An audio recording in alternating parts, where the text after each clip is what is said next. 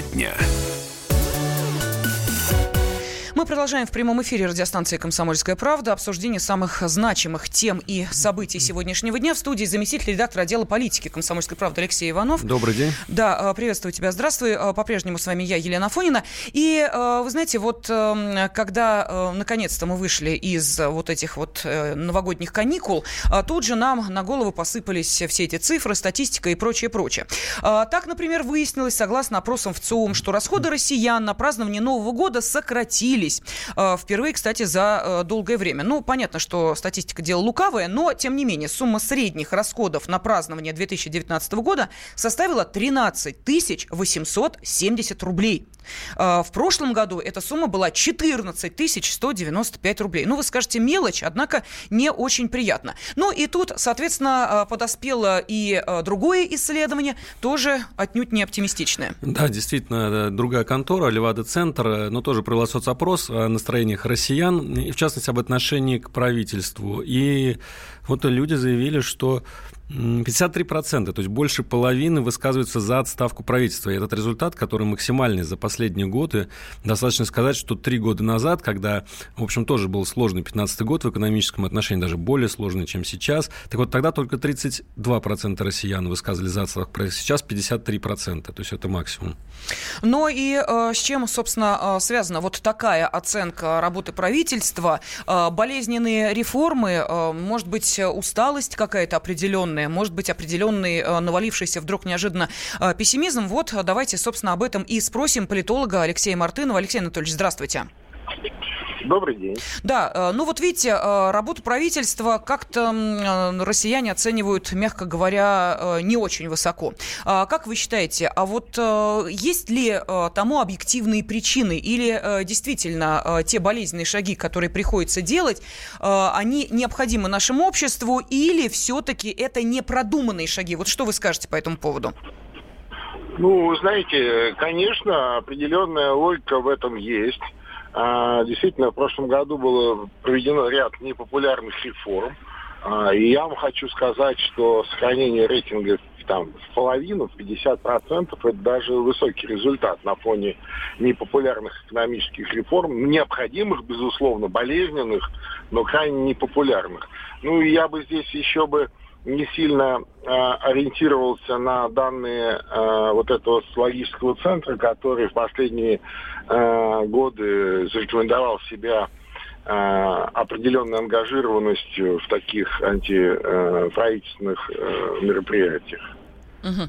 Но, а, тем не менее, а, вы же понимаете, цифры цифрами, но а, люди все-таки говорят, смотрите, что происходит. Вот нам говорят одно, а на практике видим другое. Цифры не сходятся. Вот я уже начала, да, с лукавой статистики. Она же может быть лукавой как в одну, так и в другую сторону. Или все-таки вот в данной ситуации, ну, что называется, как-то, знаете, определенные необходимые шаги мы недопонимаем. Я не знаю. Или вот какое-то государственное мышление у нас, что ли, нет. Вот чем можно объяснить то, что мы э, говорим, вот, а мы считаем по-другому, а мы видим иначе?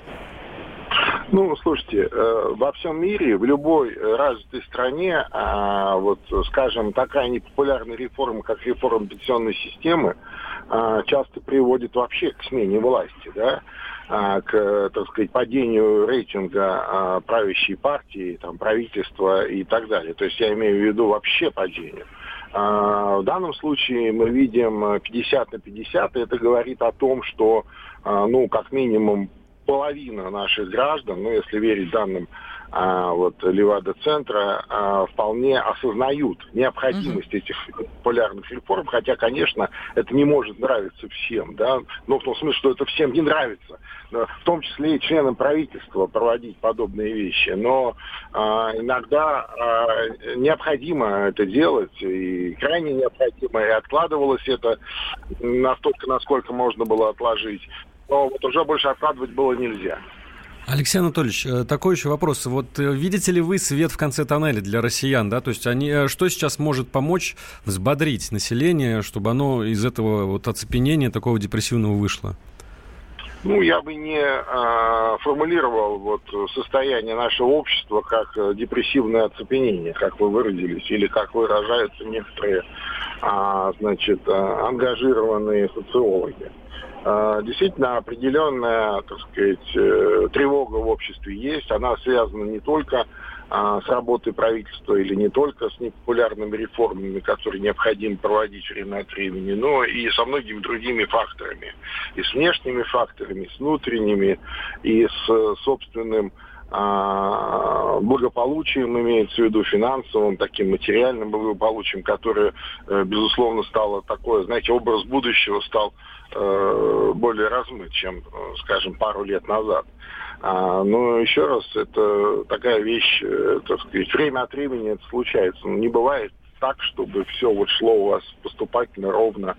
А, это в какой-то идеальной Э, модели, наверное, существуют, но в жизни такого не бывает, конечно. Угу. Спасибо огромное. Политолог Алексей Мартынов был на связи с нашей студией. Э, ну и э, здесь вот возникает, ну, скажем так, да, некий диссонанс. Вот мы говорим, правительство россияне оценивают работу правительства не, мягко говоря, не очень высоко.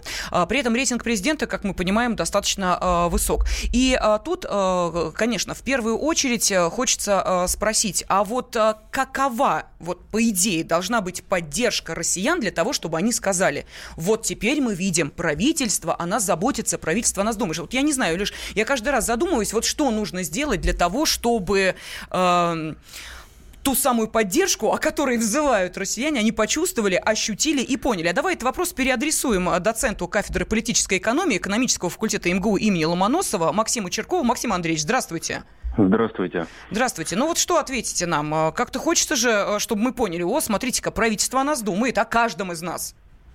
Ну, первое, что хочется сказать, что, вообще говоря, вот эти вот э, новости, которые, да, появляются сейчас на лентах информагентств о, э, как бы, о процентах э, одобрения или неодобрения действий правительства, э, в общем-то, на самом деле это, конечно, показывает восприятие населения, да, вот, э, так сказать, в текущей информационной ситуации, да, но, так сказать, реальная статистика, она на самом деле э, говорит о том, что, ну, хотя с ней, естественно, мало кто вообще знаком, знакомиться, да, вот. Но на самом деле вот реальная статистика говорит о том, что, вообще говоря, социальные показатели в России, они не такие плохие, как, ну, принято о них думать, да, и на самом деле вот когда начинаешь читать, э, так сказать, отчеты по Росстату, допустим, и, кстати, на сайте Центрального банка, там иногда вообще поражаешься, да, насколько, э, значит, сильный рост по некоторым категориям, там, в том числе по реальной заработной плате, э, показывают вот эти вот, вот эти вот органы. И на самом деле даже если, так сказать, есть там какие-то преувеличения или игра со статистическими данными, все равно настолько сильно, так сказать, ну, сложно, да, изменить, да, или каким-то образом, а, ну, скажем так, преобразовать вот эти, сказать, данные. Вы знаете, Максим Андреевич, прошу прощения, я сейчас подумала, тут можно спросить вот о чем. Мы беднеем или прибедняемся?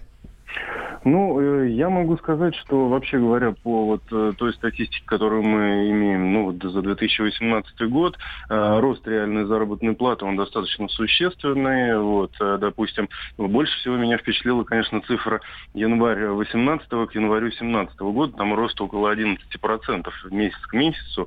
Вот, ну и по всем другим месяцам, то есть с января по, ну, по декабрю еще нет статистики, но, в общем, по всем остальным месяцам там где-то около 7-8% рост реальной реальной заработной платы. Так что э, на самом деле как бы есть статистически возможные манипуляции, да, которые возможно здесь присутствуют. Мы точно не можем этого сказать. Но слишком сильно изменить, да, там в 1-2% это возможно манипулировать. Но не в таких, э, скажем так, масштабах. Поэтому, опять же, это, это восприятие, ну, на самом деле восприятие населения, оно, так сказать, оно далеко от реальности. Вот посмотрите, допустим, вот как Трампа, да, у него сейчас уровень поддержки падает, а на самом деле показатели американской экономики очень неплохие. И рост фондовых рынков, э, вот, ну, который, правда, закончился тут вот несколько, ну, какое-то время назад, но он просто был впечатляющий. От этого поддержка населения, на самом деле, э, не зависит. Это больше, так сказать, вот информационная повестка, угу. как это интерпретируется, опять же, там и в интернете и так далее. Вот мое мнение такое. То есть, получается, россияне э, ну, в широкой своей массе наслушались э, там по телевизору, по, по нашему радио или где-то еще о том, что все плохо и стали думать так, а на самом деле они так не чувствуют. Ну, то есть, а, ну да. опять же, значит, ну, во-первых, да, во-первых, наверное, очень серьезное влияние различных средств массовой информации, которые интерпретируют в негативном ключе ту или иную информацию, это на самом деле закономерно. Это в любой стране так, потому что негативно э, Э, как бы поданная информация, она гораздо более рейтинговая. То есть вы можете одну и ту же статью под, э, немножко в разных ключах, э, в разном ключе сформулировать, у вас будет э, просмотров на негативно сформулированные вот информации, на негативной, на негативной подаче. У вас там в 5-10 раз будет больше просмотров. И да, а... из-за этого и формируется, так сказать, вот, э, скажем так, доверие или недоверие правительству и руководящих органов государства. Спасибо огромное. Доцент кафедры политической экономии экономического факультета МГУ имени Ломоносова. Максим э, Черков был с нами на связи. Ну и как доказательство того, что Максим Андреевич сказал, следующая информация. Э, в э, России в одном из городов избили учительницу. Мы об этом поговорим через 4 минуты. А что на самом деле произошло? Тема дня. Здравствуй, друг. С чем ты к нам пришел? Здравствуйте. Меня зовут Кирилл, и я автоэксперт. Ребята, давайте поддержим Кирилла. Я знаю о машинах все. Я хочу говорить о них, хочу отвечать на вопросы, все время хочу обсуждать автомобильные темы. Как ты борешься со своей зависимостью, Кирилл? А я и не борюсь. Я говорю о машинах каждый день на радио «Комсомольская правда». «Дави на газ» с Кириллом Бревдо. По будням с 8 утра, а также по пятницам с 8 вечера по московскому времени на радио «Комсомольская правда».